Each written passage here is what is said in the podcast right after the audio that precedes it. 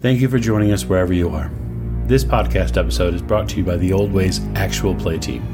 This actual play uses the 7th edition Call of Cthulhu tabletop role playing game rules by Chaosium. This actual play is performed by adults and in an adult setting. While we try very hard to stick to language for all ages, listeners should know that this podcast may include mature themes. All content, including names, places, events, companies, and etc., which may bear resemblance to entities living or dead, is strictly coincidental. My name is Michael Diamond, and for tonight's game, I will be your keeper.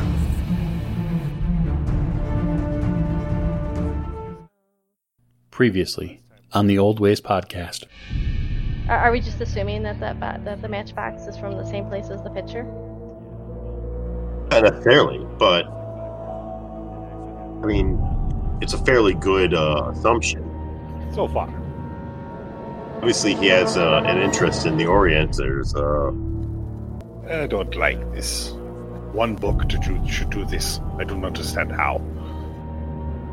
That facing that thing in the basement, reading the book, uh, would be more than anyone could bear. But she, I will recover. I think she will.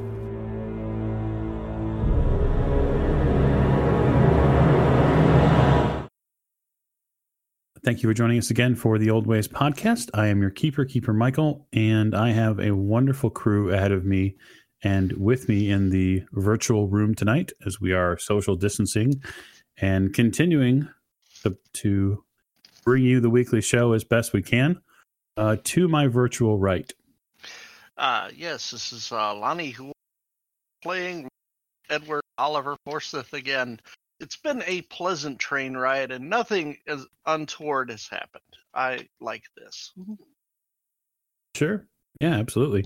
Uh, to his virtual right, This is Morgan. I play Lillian Lane, and we are going back to school. okay, uh, and at the end of the table, this is Jake. I'm playing Jack Doyle, and a nice change of scenery is what I'm looking forward to.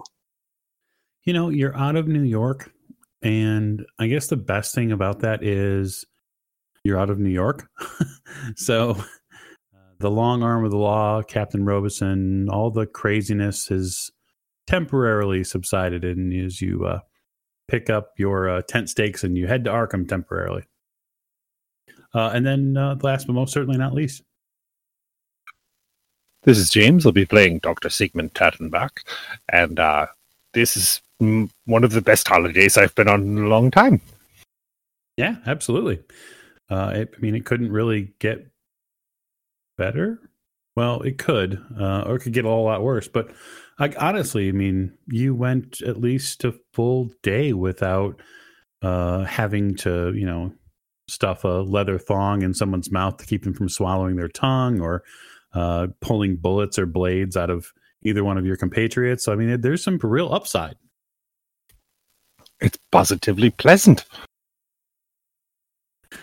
Uh, so what we'll do tonight is we will lift the curtain on breakfast at the Hotel Miskatonic in Arkham as the investigators gather together uh, to take in breakfast before uh, working to track down their uh, erstwhile target, Professor Anthony Cowles. Uh, the doctor has seen to Miss O'Shea, uh, and she is carefully and, and with much with much need uh, resting in the hotel room. So yeah, you're you're at breakfast. Good morning, everyone. Please dig in. We have a long day ahead of us. I grab some coffee and a pastry, and Will it really be a long day? I mean, all we're here for is to see the professor, right? They are always long days. do you remember that time when we went to the Juju house just to talk to the owner? Yeah, they are always long days. The um, the wait staff at the hotel stops over and freshens up everyone's coffee, and um, it's not a buffet because that's just not the way things are done uh, in this era. So it uh, they set out plates of sausages and eggs, normal breakfast fare for the most part.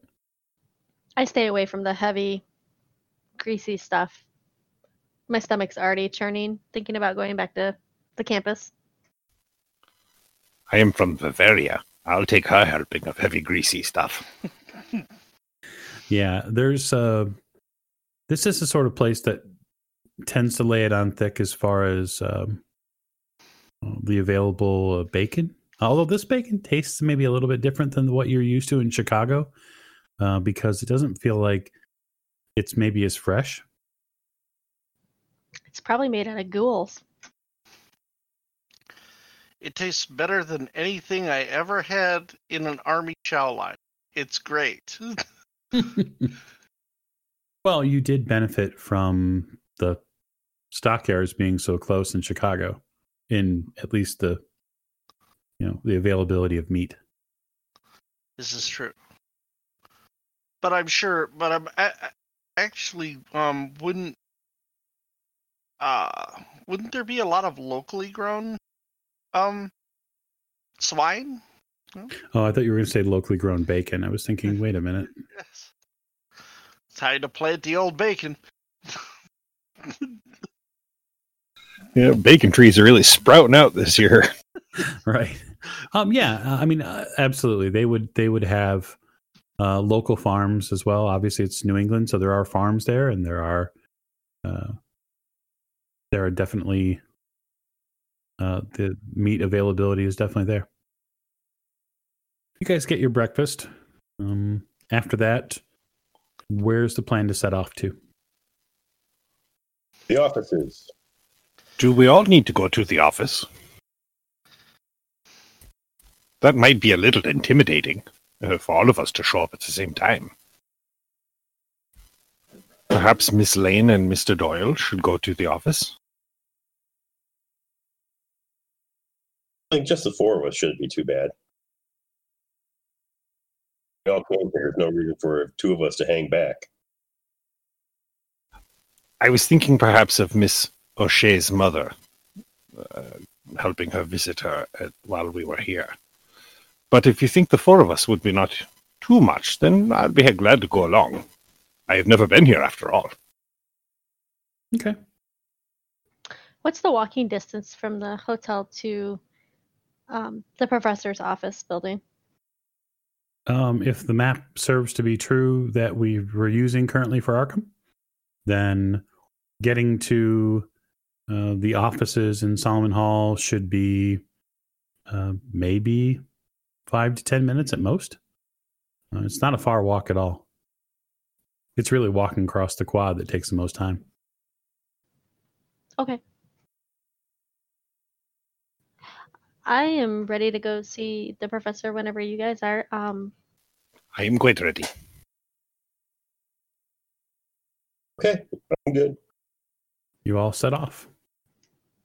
Uh, the walk across the quad is relatively uneventful, except that most of you are not used to being around this many college kids. Um, there's a definite buzz of them going back and forth between classes and dormitories. And even though it's cold outside, and even though there are ample amounts of those woolly full co- fur coats around, um, people are definitely hustling. They're trying to stay out of the uh, January New England weather if they can. Uh, you head up the steps of Solomon House and enter uh, the hall. Uh, it's a multi-floor structure, right? So there's four floors to it, um, and it kind of reminds you of a lot of the different buildings around here, uh, Miss Lane, that you did some of your own studies in. It's hard not to have, uh, you know, heavy flashbacks to just your time here as a student. it wasn't all bad. Oh no, no, not at all. Um, it didn't end on the greatest of notes, but the majority of the balance of your collegiate career here was pretty positive. You uh, you notice a passing teacher that you uh, once took classes with. Uh, it's uh, Professor Michelson, one of the, one of the uh, professors here in the uh, history department. I nod at him and smile and greet him as professor. He stops in the hall, um, kind of turns and notices you and the rest of your uh, accomplices. Says, "Oh, Miss Lane, I never thought I would see you again." Walks over and um, stops in, in front of the group. I uh, I figured you'd have uh, fancy parties and all sorts of things to go on to after Miskatonic. Oh, there's been plenty of those, Professor. We're actually here to see Professor Cowles. Um, can you point the way to his office? Yeah, I can point you uh, in his direction. He has an office uh, on the fourth floor here, although I'm not sure he's in it at the moment. He might be in the lab area. Um, the easiest way to find him, quite honestly, is to uh, watch the younger male students. That's the easiest way to find the professor. Is he very popular with the, the male students? No, but his daughter is. Oh. I see. His daughter and his direct assistant, uh, she gets quite a lot of attention. Okay. Well, thank you for that information. We will uh, keep an eye out. Absolutely. And if you need anything, uh, Miss Lane, don't hesitate to ask. I'm sure that uh, we'd be happy to assist in any way we can. Thank you, Professor. I, I appreciate that.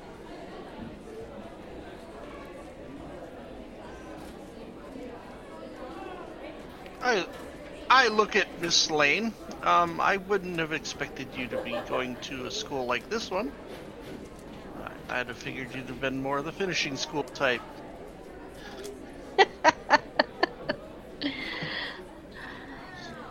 You know, my father said the same thing, as a matter of fact. Sounds like a man of good sense. He's a good Christian man. Even better. so, I'm guessing we're going to follow the uh, the, the boys. Well, I mean, uh, Professor Michelson said that uh, Cowles's office is supposed to be on the fourth floor, so he uh, definitely gave you uh, at least a tip of one place you could check. To the fourth floor we go. You head up all four flights and then eventually land uh, in a kind of wide hallway that leads to a couple of different classrooms. At the uh, about the middle part of the hallway, you see a couple of uh, students uh, sitting outside one of the big classrooms and desks, just kind of um, just having a quiet conversation. You see a couple of them. Uh, one of them peeks into the classroom and then uh, kind of shifts his his position back to uh, the other one, and they they share uh, some sort of anecdote before you arrive. You see on the uh, side of the hall there, the side of the hallway wall, you see a um, placard that denotes this is uh, his classroom. It says Professor Anthony Cowles. A gesture for Miss Lane to go ahead. I walk past the young men and into the classroom. Uh, is the group following her in? Absolutely. You head on into the classroom. Uh, it's a wide, uh, kind of almost amphitheater style seating uh, in the classroom. Goes down into a bowl there at the bottom. Uh, you see a, there's a place for people to sit uh, in uh, around the uh, speaking area, and then there's a wide, wide desk which is um, placed in front of several large and tall chalkboards. Uh, at the bottom, uh, near the desk, is uh, a couple of students, um, just kind of filtering around the area. They're they're seem to be getting some sort of uh, pre-class work in, uh, and then there is a bushy, kind of brown bearded uh, man in his mid forties. Uh, he has a bright looking face. Uh, he's very he's speaking to them in, in a very loud tone, not in a uh, aggressive tone, uh, but he seems to definitely be projecting. Can we hear what he's saying? Yeah, he's uh, he seems to be talking about um, a- way uh, society is studied. So he's discussing with them something. Eh, it's it's quite possible that uh, the early uh, tribes here in this area had some sort of, and he kind of stops mid sentence and looks up at the lot of you coming in. Oh, uh, hello. Uh, I'll uh, be with you in just one moment.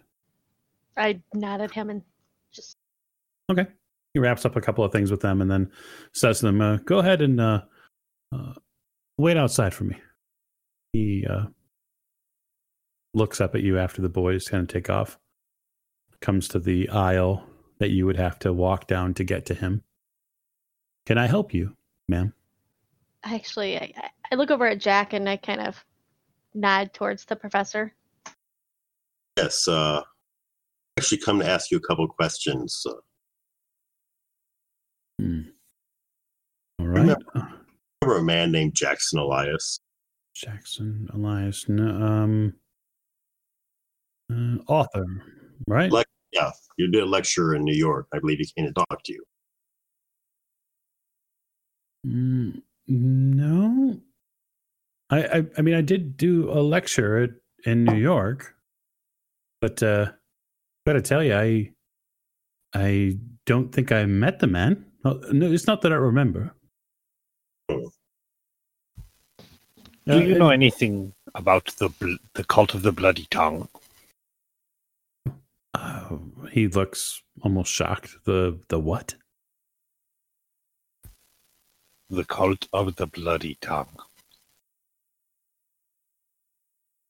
Um, no, sir. I um, I've never, I've never heard of them before. Um, may I ask who you all are and what this is all about? He doesn't know anything. We are associates of Jackson Elias, and we are attempting to discern his death, the, the cause of his death, and the people who are responsible for it, among other things. And that, unfortunately, one of the clues has led us here to speak to you about such gruesome things. Hmm. Well, I'm, I'm sorry that, I'm sorry he's gone. Uh, please sit down. He gestures to the seats at the, at the front of the class. Uh, he goes around the desk and takes out a, a chair, just a simple wooden chair, and comes and sits in front of you. I uh, confess, I, I, I know only of Mr. Elias by name. I've read a few of his books, but uh, I don't. Uh, I didn't know him personally. You say he came to my lecture at NYU? We do believe so. He was. He had the flyer. He either attended your lecture or he thought it was important enough to keep the flyer in order to see the or to speak to you, perhaps, or to see the information that you were going to present. What was the lecture at NYU about? Uh, well, it was mostly about Australia, where I'm from. What is the cult of darkness? Ah, that's a good question. Well, uh, the cult of darkness is or was believed to be a cult that was centered in Aboriginals in Australia, uh, and there was a there's there's quite a lot to it. Um, I'm just about to start to start class. Uh, is it possible maybe we could talk it over later? Yeah, that'd be fine. I mean, I, I understand you've you've come some way, and uh, uh, being being from uh, somewhere less than uh, American, I I understand. But uh, once I can get through today's class, Perhaps you'll join us for dinner. Dinner. Oh, yeah. You know, I have a house uh, not far from here. You could join me for dinner if you'd like. I'm sure I can put something together. You uh, you hear a voice in the uh, back corner of the class pipe up. Sure thing, Dad. CA. the, the voice definitely catches your ear. Uh, you see a uh, shockingly beautiful young woman uh, who stands up. She's dressed in what looks like kind of just to fit in, like with student clothes. Uh, she steps down the stairs. I can uh, head out early if you want and get the house prepared. We don't mean to intrude.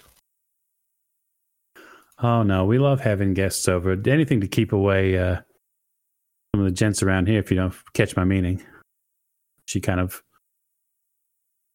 shakes her head in disapproving fashion. I'll, I'm fine. Don't worry about me. I can take care of myself. The doctor kind of chuckles. Yeah, say, uh, how about four o'clock? Come over. We'll have uh, we'll sit down and have a row about uh, the strangeness that goes on down under.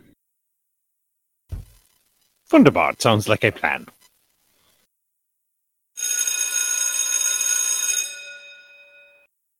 That's my cue. The uh, cl- the doorway begins to fill with students as they file in towards their chairs. Have a good class. Thank you. File out as the students file in.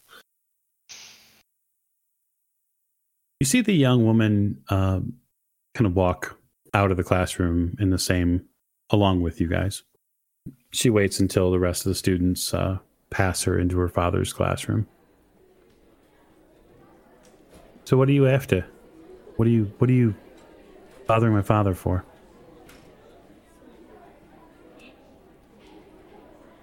Um, friend death was connected to the cult. We were trying to uh, investigate just his death, but the, any uh, cults that might have relevance to it. We are looking into an expedition that was lost also that we think perhaps was connect perhaps were connected to this the Carlyle expedition. So anything on that we are also hoping to find any clues on that as well. Well, I just want you all to know my father's a he's pretty busy. So I'll be making sure that he doesn't uh, stretch his tongue too far tonight. Did you go to the NYU lecture where your father was? Yeah, I was there. Did you meet Mr. Elias? I described Jackson Elias briefly. No, I can't say that I uh, met anybody like that. There were, I mean, the the audience was, you know, mostly men, um, mostly white men. To be perfectly honest. Um, but I mean, the the room was big. It's possible I missed him. Does she look like she's hiding anything? Like, facially wise?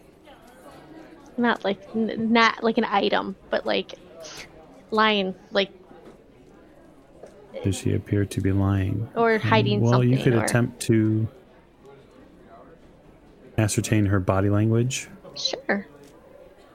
And what's. What am I rolling for that? I'd probably say psychology. Um, psychology would be the cleanest way to determine whether or not someone's lying. Oh, son of a goofball. Which one? Psychology. I've got like a 10. But okay. Let's make the magic happen. It's okay. Most people just have a 10. Oh, never mind. Going home. You're not terribly sure, quite honestly. Uh, she's she seems to be very uh, forthright for the most part. She's telling you what she appears to be telling you what she knows. Okay. The professor was he did he really can I get a psychology on on my playback of that conversation? Yeah, she's unless anybody else has any immediate questions for her, she's probably going to just exit stage right. None for her. Okay. Uh, if you want to make a psychology roll based on what the professor kind of told you in the initial back and forth, you're more than welcome to do that if you play it back in your head. We'll say that you're doing this while you guys are walking out of the building. That is a 54 under 68, sir. So that is a success. Uh, Very good. So it appears, anyway, from your judgment of his emotional state and kind of the way he reacted to things, uh, he genuinely is not very familiar with uh, Jackson Elias. You, you're fairly certain that he does not know him by name. That he may, when he said he didn't know who he was, he was telling the truth. Uh, you can tell that his, you could tell that his reaction to hearing that Jackson Elias had died and that you were there because he had died, he gave you a proper, you know, empathic reaction. Like, oh, that's terrible. His reaction to the call to the bloody tongue was that genuine as well? Uh, for the most part, at least as far as uh, what your what you remember, he definitely perked up when people talked when Mr. Forsyth talked about uh, what his lecture was about. So as soon as he brought up the lecture uh, about the uh, cult of the Sandbat, uh, he was definitely interested in talking about it. Of the hall and back onto the quad. Yep. Um, as the day progresses, um, Miss Lane, are you going to do anything specific in Arkham? I will probably wander around campus to. Not that I want to dredge up old memories, but just kind of as a. Oh, I can't think of the word. You're going to have a stroll down memory lane. There we go. Let's just go with that. Yes, I was thinking something better, but that'll work. uh, it was difficult not to want to stop at. Um, it's difficult anyway not to want to stop at the Miskatonic Library, the college library, uh, Orne Library specifically. Uh, you spent quite a bit of time in here among the books and the tomes. Uh, it's a multi-floored structure, and it is uh, definitely uh, something not to be missed. As wind your way uh, through the halls of this uh, multi-floored structure, uh, and you see an awful lot of. there's an awful lot. There's way far more people in here than you thought there would be. first of all, and secondly, um, there's definitely, definitely uh, a feeling of age in this building. Something that almost predates the rest of the quad. You definitely get a feeling that uh, this building has seen years of work. I wander around the the library and you know wander through the stacks of books. Okay, uh, you wander a bit. Uh, it is definitely a place where you could wander at, uh, except during certain sections and certain days. Uh, you see that they characteristically have uh, several parts of the library that have been roped off. Uh, either they're restricted or staff only, that sort of thing. Of course, l- like you would do in a, a school that you know likes to focus on the occult, even though they don't. Oh no, of course not. We couldn't possibly have anything like that happen. It's a fabulous school, Miss Lane. you say you went here. I, I hadn't noticed that the doctor wandered with me, so I kind of like looked back at him. Well, nobody nobody really spoke up. I, I assumed that they were letting you lead the way, given that you Oh, okay. spent quite a bit of time here. You actually, Yeah, I'm you actually just kind of wandering along. You see someone you ran into quite a bit here when you were going to school. Uh, you see a, a graying man who's thinned a bit since you last saw him. He's got a a full uh, white beard now, um, just uh, just under his you know, small spectacles. Still keeps a nice tailored, uh, but simple suit for a librarian, and uh, you know him as Doctor Henry Armitage, the head librarian. He he's carrying a couple of books under his right arm as he kind of passes down the lane, and you see his eyes perk up just a bit. Sees you. Hmm, I smile at him and, Doctor, how are you? Well, it's been several years since I've seen you in these halls. Did you uh, come back for an additional degree that uh, no one had told me about? No, we actually came to talk to Professor Cowles. Hmm, Cowles, yes. Visiting from Australia. Uh, wonderfully chatty man. You see, uh, the Mr. You see uh, Dr. Armitage uh, lift his glasses just momentarily. Is he? Well, th- that's good to know. He is at uh, the professorial meetings I've been to. How are how have you been? Well, I'm working through my old age. I mean, it's been what close to 35 years since I graduated with my doctorate from here. Uh, or was it right? Yes, doctorate from Princeton and uh, letters from John Hopkins. So- I had heard. Congratulations. Yes, yes. It's definitely a feather in the old cap there. But uh, your your friends, he points with his uh, kind of boned fingers a bit. Who are all these people with you? you These are my associates. Um, this is yeah, Dr. Sigmund Tottenbach, and that is Mr. that is Mr. Forsyth, and I, and then I you know, kind of nod over to, and that's Mr. Jack Doyle. Hmm. doctor, uh, doctor of what then? Doctor of Medicine, General and Biological. Oh, wonderful, wonderful. Um, Germany. Hmm? Hmm, Indeed. Born and raised. No, good. Good, good, good. Uh, I'm glad the troubles between our nations are hopefully at an end. Well, I don't think we will ever see the like of a war like that again. Yeah. Well, what are they kept coining it the war to end all wars, something like that? Yes. Well, let's hope so. Uh, and you, he turns and points at Jack. You've seen some action as well. Hmm? Yes, I uh on the other side from the good doctor there. And yet here you are together. Indeed. Good, good. Well, uh, you're here in my library, Miss Lane. Is there anything I can assist you with? Actually, um, we are investigating a friend's death. Um, mister Jackson Elias. Have you ever heard of him? No, I can't say that I have. It's, uh, should I have?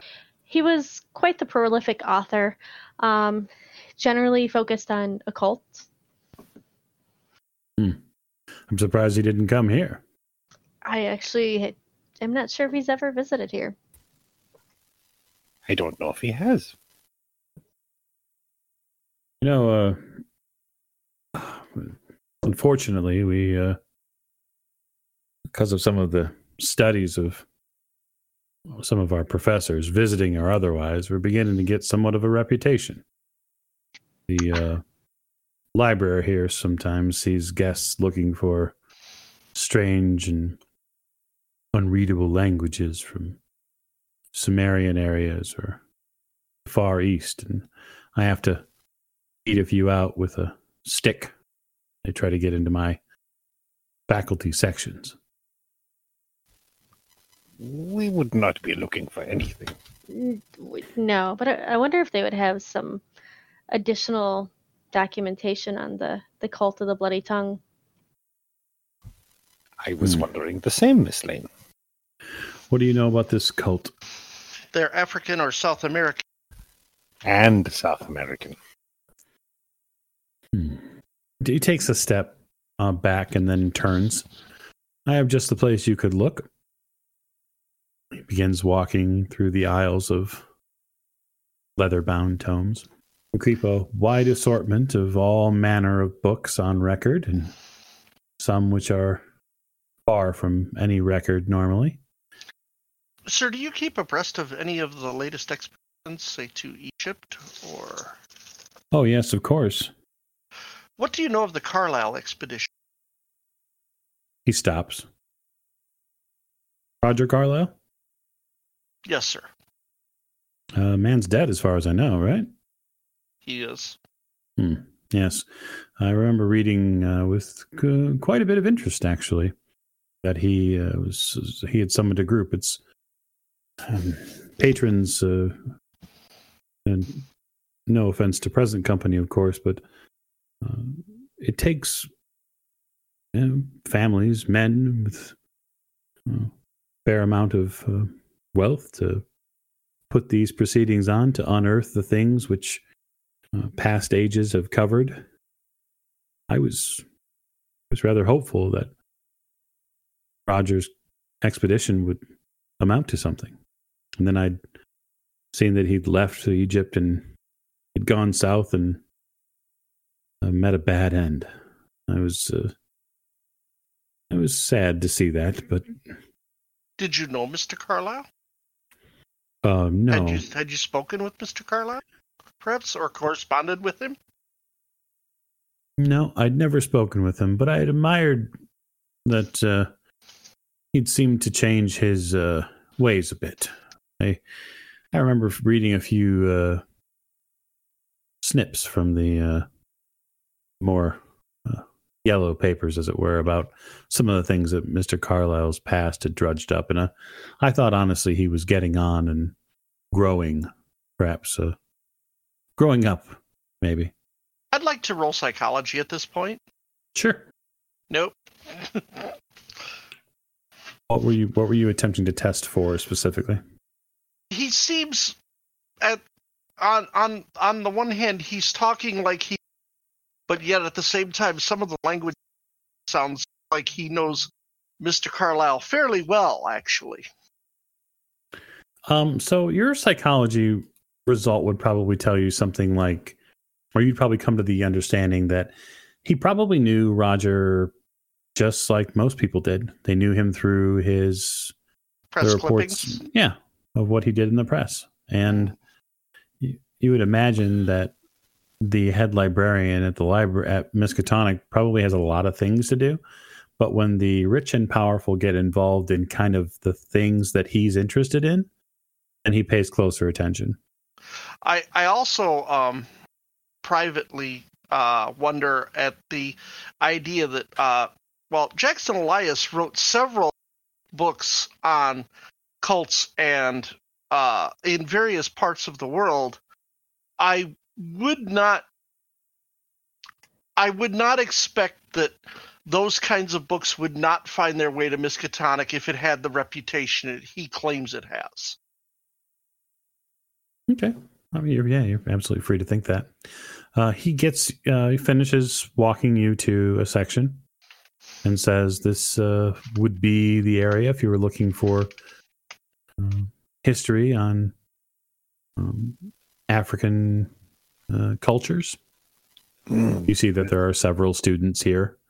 Uh, you also see in and amongst these students at the nearby tables there are um, books on Egypt, books on the uh, books in the Middle East, books on South Africa. It seems like there's a fair amount of research going on right now. Can I gleefully throw myself into the stacks and make a library use roll? Uh, yeah, absolutely. So just so we're clear, a library use role is going to run you about four hours here, just so that way everybody is uh, aware of it. Uh, and also, if you are going to do that, before you make your role, I'd like you to tell me what specifically you're looking for, right? Or even if it's a broad topic, what are you trying to get to? I want to. I want more about the bloody tongue. I want more about their influence and where they're popping up. Where you know who are these people and why do they keep showing up? Okay. Go ahead and make me a library use roll. I'm going to go ahead and spend two luck on that. Okay. So you take it from a 42 to a 40, and that will treat that as a success. Uh, anyone else using the opportunity to research at Miskatonic Library? I would love to. So again, why don't you give me an idea of what you're looking for? First, I would like to go to their card catalog. Okay.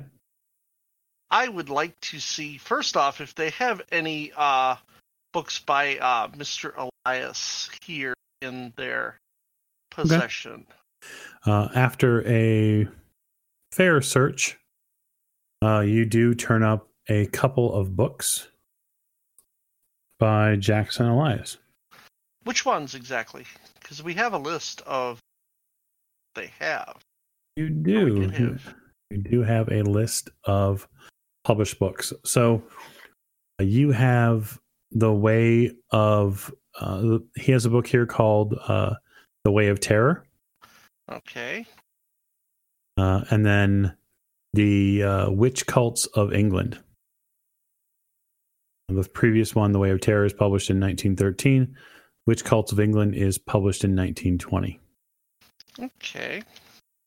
Uh, you can also see that each one has been, uh, or you can see that uh, both of them are uh, currently in stock, have not been checked out.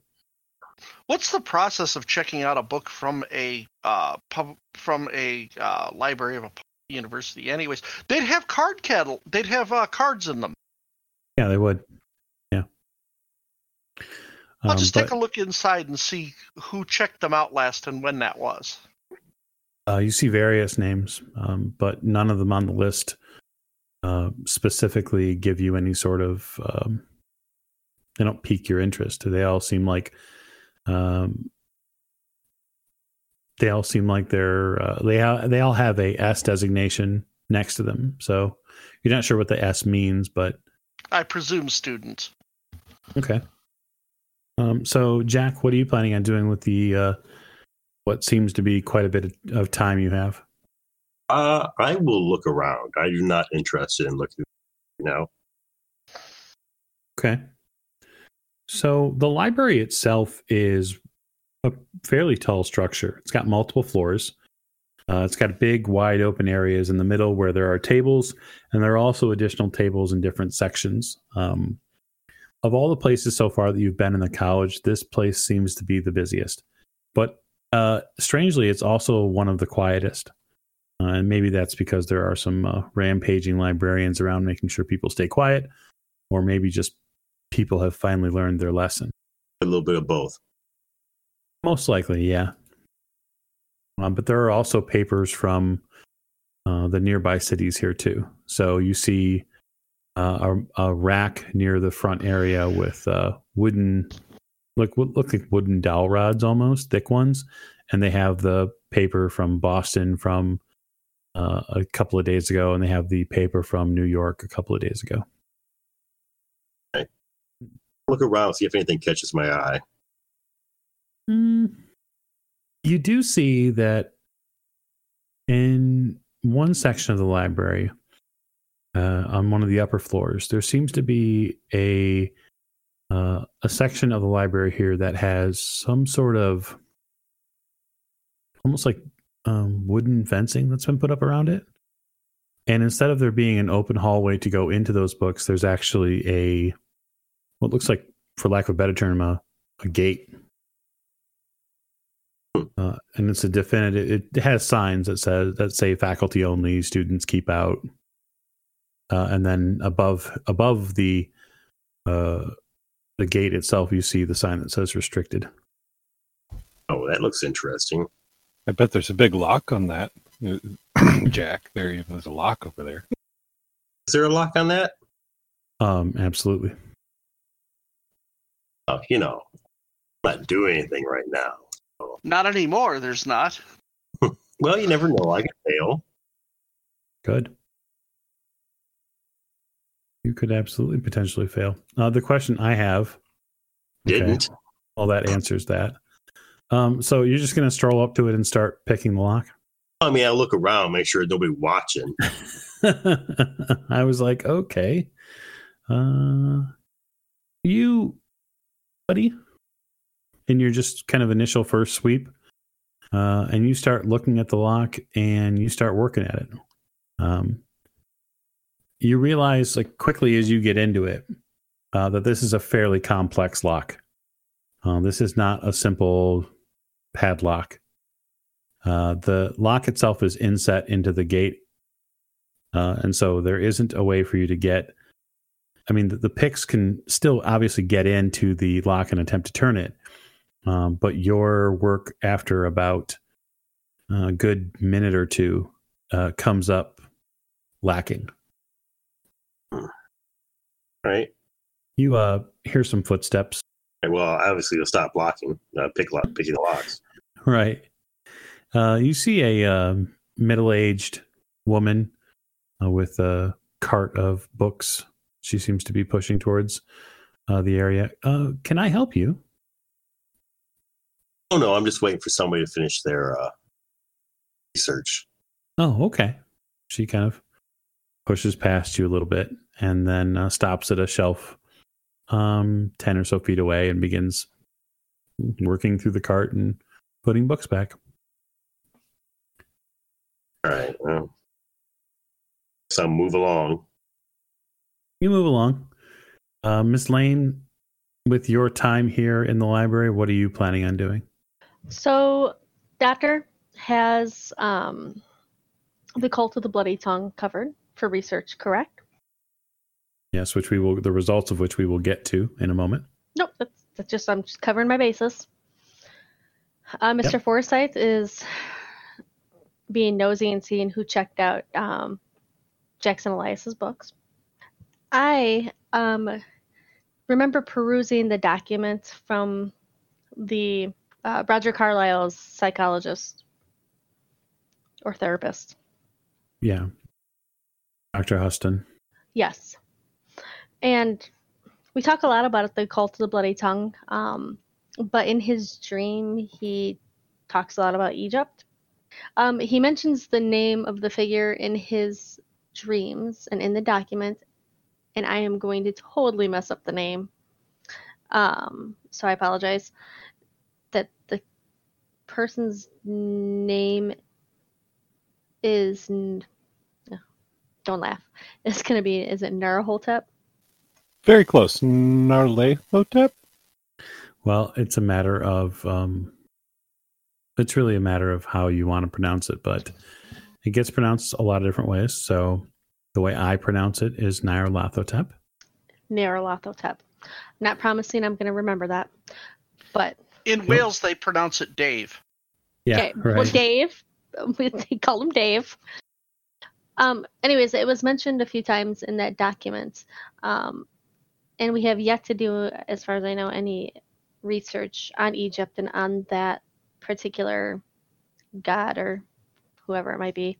I'd like to spend my library time doing that.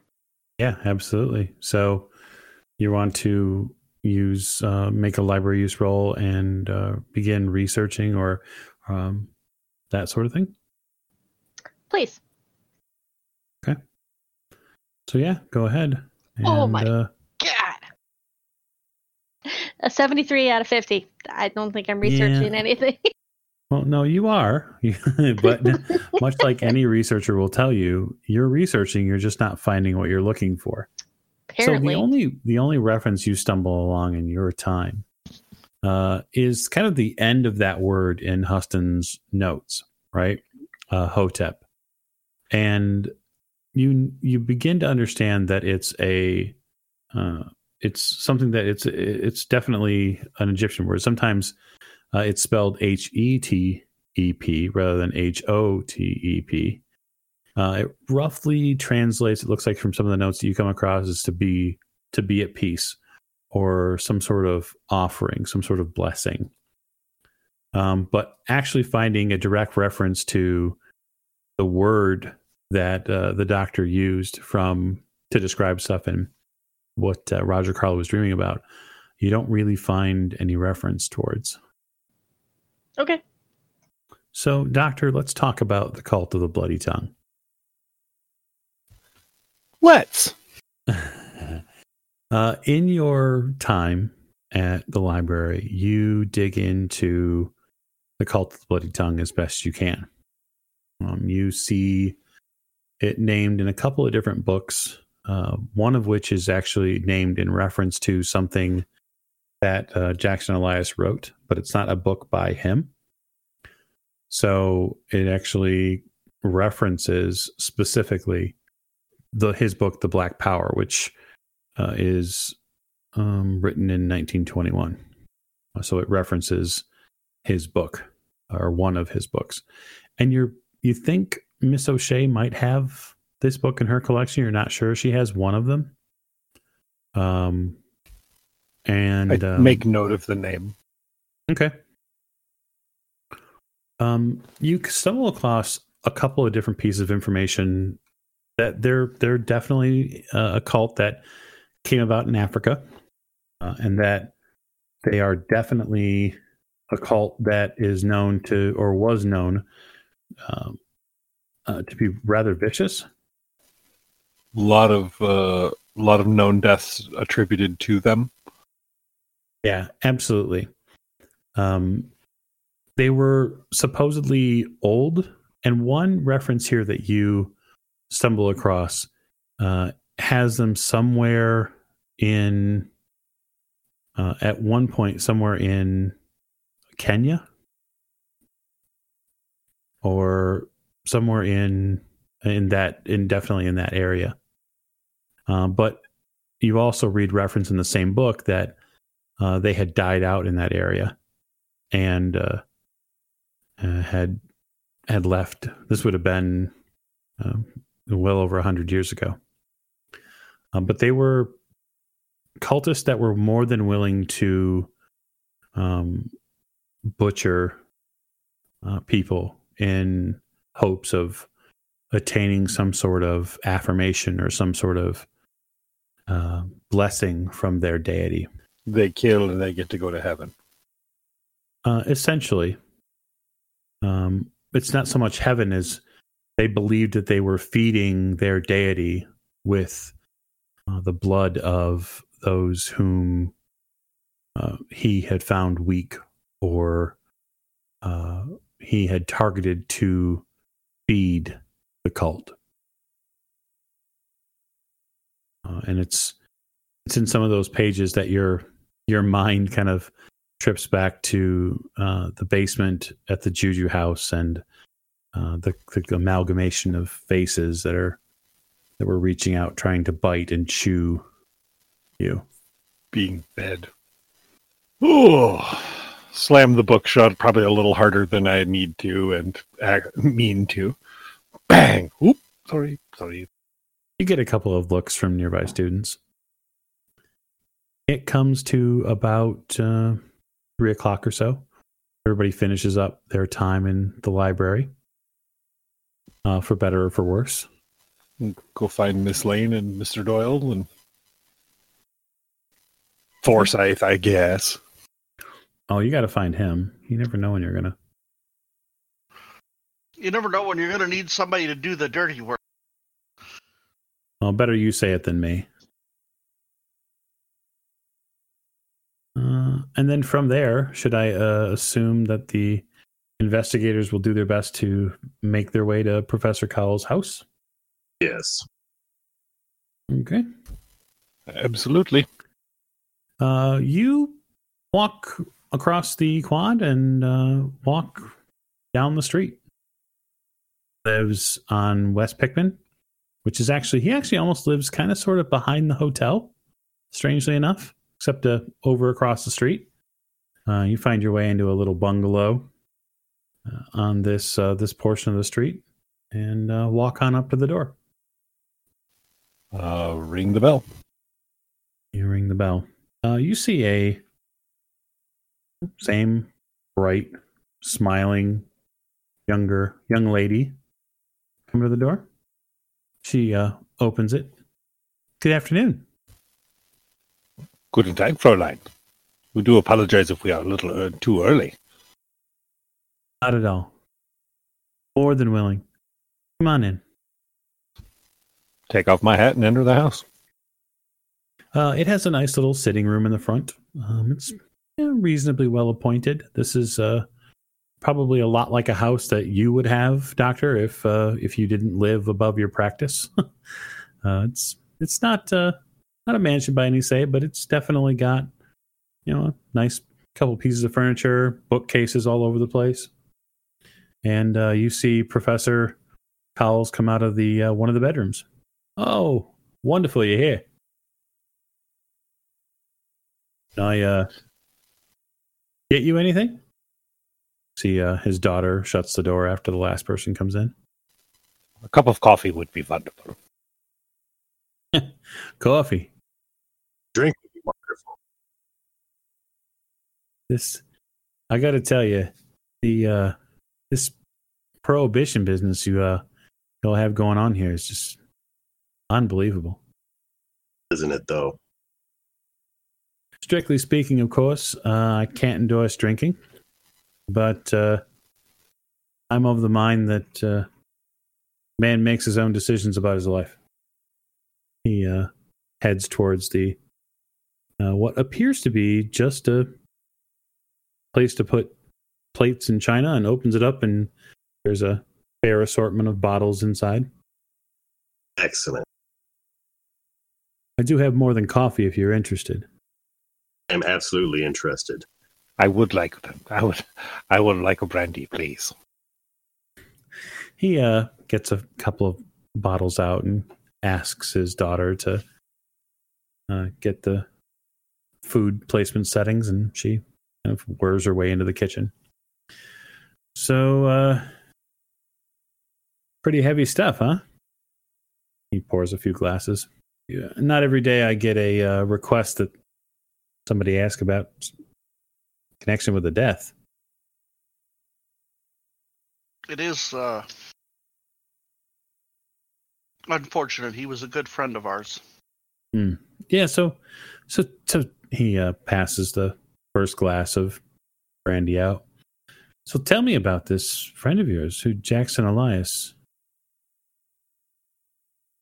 He uh, wrote about. He was an author. He wrote about cults and the occult, that kind of thing. Something he was researching for this next book. him into trouble. Oh wow, what kind of trouble? The kind that gets you dead. The symbol carved in your forehead. A symbol. By men with long red scarves. His eyes kind of move from person to person as uh, you guys talk. Sounds Scribble the symbol out on a piece of paper. Hmm. Interesting. I don't really recognize it, but uh, that doesn't mean anything. Uh, just means maybe I haven't come across. He was looking at an African cult. Just found his, your uh, flyer for your your seminar and his personal effects, and we wondered if maybe he had talked to you. Like I said at the school, I've never talked to the man, uh, but Ever, ever read any of his books? Yes, uh, I am familiar with the name, like I said, um, but not familiar with the person. Stands up and heads back into the sitting room and pulls out a couple of books. There's two or three of them. Uh, they all have Jackson Elias's name on them. Hmm. I picked up his uh, Skulls Along the River. Uh, it was a headhunter cult in the Amazon. This one, he points to the middle one, Master of the Black Arts. This is a good one. It's uh, sorcerer cults and stuff like that. And then uh, this one, Smoking Heart. Uh, it's a Mayan death cult. Stuff around uh, Central America. You talked about the cult of the sand bat in Australia, Well, I didn't talk about it, but uh, or somebody meant somebody mentioned it. Sorry. the uh, Ewa comes out and starts um, putting down plates of uh, food for dinner, and she kind of uh, hushes her father for a moment. Just sit down and, and, and eat. We can get to all this. He uh, nods at her and takes a seat at the head of the table. Yeah, the Kolo sandbat is something that's been around in Australia for years. Where do you want me to start? At the beginning. All right. Uh, Jack, why don't you give me a persuade roll? No. Well, uh, I mean, it all depends on what you believe and what you're interested in. So, uh, it's an Aboriginal cult that sprung up in Australia centuries ago, and they believe that uh, their god was known as the father of all bats. Uh, they believe that they had to make human sacrifices, which is really kind of what put me on to some of the stuff that Elias wrote was he'd seen this stuff in the Amazon and he'd seen it in India. And so I I was pretty interested when I saw his books. Um, but the cult of Sandbat believed that they could make themselves worthy by making these sacrifices. And they just had to make enough of them. And if they became worthy, they believed that this father of all bats would appear to them, would arrive. Uh, and once enticed, he'd be able to conquer all of mankind. What is this master of all bats? The No, no, no, fa- father of all bats. father, father of all bats. What did he look like? Well, there's various ways to explain it. Um, they they speak about him uh, as this just a massive bat, uh, something that was, you know. Anyway, some some of the written and the pictographic stories talk about it being, you know, two or three times the size of a man, and some of them say it's hundreds of times the size of a man. Just real um, unbelievable anecdotes. Was this what your talk in, in New York was about? This is part of it, yeah. Well, really, it's more the ideas behind it and what what cultures in the Polynesia and South Pacific, what their belief styles tend to be. Uh, so that that's what we're getting at is to understand the culture and understand how belief systems are structured and how they work. Well, it seems like many of the belief cultures in cults tend to look for a way to be worthy. Yeah, it's it's interesting the uh, the way many of these cults seem to work is that they have to do con- continuous sacrifices, whether they be uh, the small or the large. They have to continue this um, supplication. I actually equate it quite a bit with. Uh, I don't. I don't mean any offense by this, of course. I actually equate it quite a bit with tithing. It's kind of the same mental pathway uh, where you're making a a weekly sacrifice to uh, uh, uh, what you believe is a deity or higher power. Uh, and while it's far less gruesome than uh, than sacrificing people, the, the idea is the the intrinsic thought behind it is the same. There's no difference. You're not wrong about that. Where did the father of all bats, the the bat cult, where did it originate? Most of what I can see, the cult itself is uh, it's originated somewhere in in the outback in this in Australia amongst the Aboriginal tribes, uh, Western Australia for the most part. Professor, did they wear any particular kind of garbs, headdresses, colors? Well, uh, I mean, I couldn't say for sure, but uh, all cults have things that signify their members. Um, one of the things that uh, the cult of Sandbat tended to do, where they would club uh, their victims uh, with uh, with these clubs that had uh, teeth in them, or or um, they, they had sharp pro- prongs in them, and they would beat them against their victims until they bled. And the, the teeth themselves were uh, reported to be coated with uh, a fast-acting poison. And uh, from my notes here, and from all the things that I've studied, it seems like it came from fermented bat droppings. So, so they took the fermented guano and they placed it over the teeth. They just it would beat this, the folks until they bled to death. Sounds ghastly. It's a horrible way to go. Did they use the body parts for anything? Oh, he gives you a strange look. A body parts for what? Sorry. Um, for headdresses, um, eating, were they cannibalistic in nature? Well, uh, Cannibalistic. not that I know of. Pass the potatoes. Of course, he passes them to you. Uh, the victims apparently w- would go mad before they died. This poison would drive them raving uh, into the night, and then the leaders of the cult would take the forms of, supposedly, take the forms of, of bat-winged snakes, uh, and they could steal sacrifices from across the land.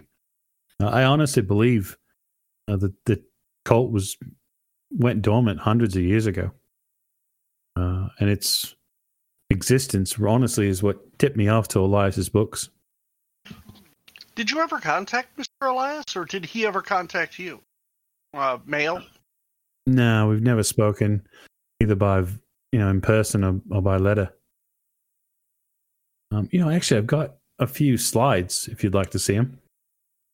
Yes. Yes, please. He uh, looks over at his daughter and says, "I, I, I just give me a minute. I'll be right back." He ducks out into the bedroom, the nearby bedroom, and she kind of turns back to the table and she doesn't say anything, but it doesn't take a rocket science to read on her face that she's not exactly uh, super excited. Yeah, we feel the awkwardness around the table. Oh yeah, she she's pressing that awkward feeling out. I just look down and silently keep eating. Uh, he comes back with a series of slides that you can hold up to the light. He kind of shows you. Uh, so these are uh, the slides are a bit overexposed. I apologize. Uh, and you see as you begin to to take them around the table and look at them, you see a, a few sweating men standing beside an enormous, uh, by enormous blocks of stones. They're, they're pitted and eroded, but clearly dressed uh, and formed for architectural purposes. Uh, there's a uh, you know, dim carvings in some of those stones to decorate. Uh, you see billows of of sand are everywhere. Was this an expedition you were on? Well, it's actually a whole set of these, but uh, I didn't bring the rest of them with me because I didn't think they'd be relevant. I only brought a little bit to see. You should really see the others. But they're all in uh, Australia and Polynesia, correct? Well, yeah, the slides themselves are all uh, in. They're they're all in Australia. You'd have to go there. Mm. Who funded the expeditions? Uh, well, I mean, the the college I went to university there in Australia is one was paying me to do the work. Hmm. And in fact, there's a there's a book that goes along with all this. Uh, back at my home in Australia. Hmm. What was your expedition called? Oh, we we we have better things to do than name our expeditions. What were you hunting for with your expedition? Well, we were just looking into the Aboriginal tribes of Australia, and uh, yes, I was looking in to see what other cultures and what other information I could find about this legend, the father of all bats. Have you ever found any mention of it outside of Australia? no, not outside of Australia in, in particular. Uh, interesting though, there's um, the plates were actually made by uh, a gent named uh, Arthur MacWhirr, and they came to him via another man named Robert Mackenzie as a mining engineer. And uh, if you ever get down there and you're interested, I'll maybe introduce you. Are you headed back to Australia? Well, I think there's some at this table would like to go back. I see. Uh, truth be told, my uh, interim stay here at the university is just about up. So uh, the the intention would be to head back and and see him. Is there anything of note on the slides that we need to that we would be very interested in? I mean, I'm sure they're all interesting, but um, anything that just kind of jumps out at us. Now, there was an uh, Aboriginal song cycle mentioned a place where enormous being gathered uh, somewhere in the west of Australia. Uh, these songs say that um, the gods, who were not like men at all, they built great sleeping walls and dug great caves. But living winds blew down the gods and overthrew them, and they destroyed their camps. When this happened, the way was open for the father of all bats, who came into the land and grew strong. At least that's what they say. Now, the uh, glass slides there, each one shows a, a couple of different things, but what I want to point out is these enormous blocks of stone uh, pitted and eroded. You can see the erosion there. Uh, with the, I apologize, there's a bunch of blokes there, sweaty men's been standing around. There's sand everywhere, as you can see, but these stones are the ones that Arthur MacWhirr, uh, Port Hedland, uh, kept a diary about. And these were the ones where he recorded. That diary is where he recorded that there were the attacks uh, by those Aboriginals. MacWhirr's reports say that uh, deaths to victims from hundreds of small punctures. That's where the idea of this came back around. And there was another tale I'd heard. Uh, this would have been from the uh, uh, Arafura Sea, just uh, just north of Australia. There, uh, in it, uh, the sandbat, or the, the father of all bats, whatever you'd like to call him, uh, he battled with uh, something called the rainbow snake, which is just an Aboriginal deification of water uh, and the patron of life. The rainbow snake in this tale succeeds in tricking and trapping the sandbat in some sort of watery place, and the sandbat can't get out of it. Uh, but what he all he can do at that point is complain, and uh, it's because of that I think that the Aboriginal tribes continue to deify and continue to raise praise to the rainbow snake. While I ask, uh, was there any mention of uh, the cult of the bat uh, having any presence in China? Not that I'm aware of. No, and it's not that China's that far away, but um, as far as I know, I haven't seen uh, any reference to China. The the thing about the slides you got to understand is uh, these slides were a discovery, right? So these just to make sure he kind of collects them back. I didn't make this discovery, right? And that's why Arthur MacWhirr's diary is so important. And I just I don't have it along for reference material, unfortunately. Can you spell that for me out of out of character, Mike? Yeah, MacWhirr is M A C Mac and then capital W H I R R, and uh, he's uh, from Port Hedland, Australia. What would he have found that would have uh, upset the cult? Just the fact that they existed? It's a good question. Um, I would imagine, at least if memory serves correctly, uh, he, was doing mining, and so what we what I always figured was they started digging in the wrong place. You guys finish up dinner probably within an hour or so. See uh, you as busy cleaning up plates and getting things ready. She, um, if you've ever been at a place where, and Miss Lane, you would probably get tipped off to this first just because you're kind of a stickler about social graces. Um, you can tell with your societal eyes that uh, she is cleaning up everything relatively quickly. Which means she wants us to go. Yeah, absolutely. She's telegraphing that to you for sure. I, you know, thank the professor and his daughter for dinner and kind of look at the gentleman, my associates. Hoping they get the hint. It was, it was delicious, and thank you for your uh, insight. Yes, thank you very much. Thank you for your hospitality. Yeah, Fräulein. absolutely. And if I'm ever out Australia way, I'll be sure to say hello. Oh, are you planning on going? Um, Never know. Well, uh, I mean, that's where MacWhirr's diary is if you're really interested in the cult of Sandbat. And uh, if you ever get down that way, I could introduce you to. Uh, I could maybe even send a letter ahead. I've got a buddy down there, it's, uh, David Dodge. Uh, he's looking after my house. Yeah, we uh, if we end up finding our way that way, we'll let you know.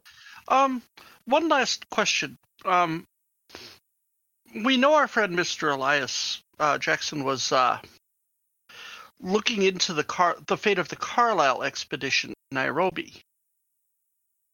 All right. Can you think of any connection between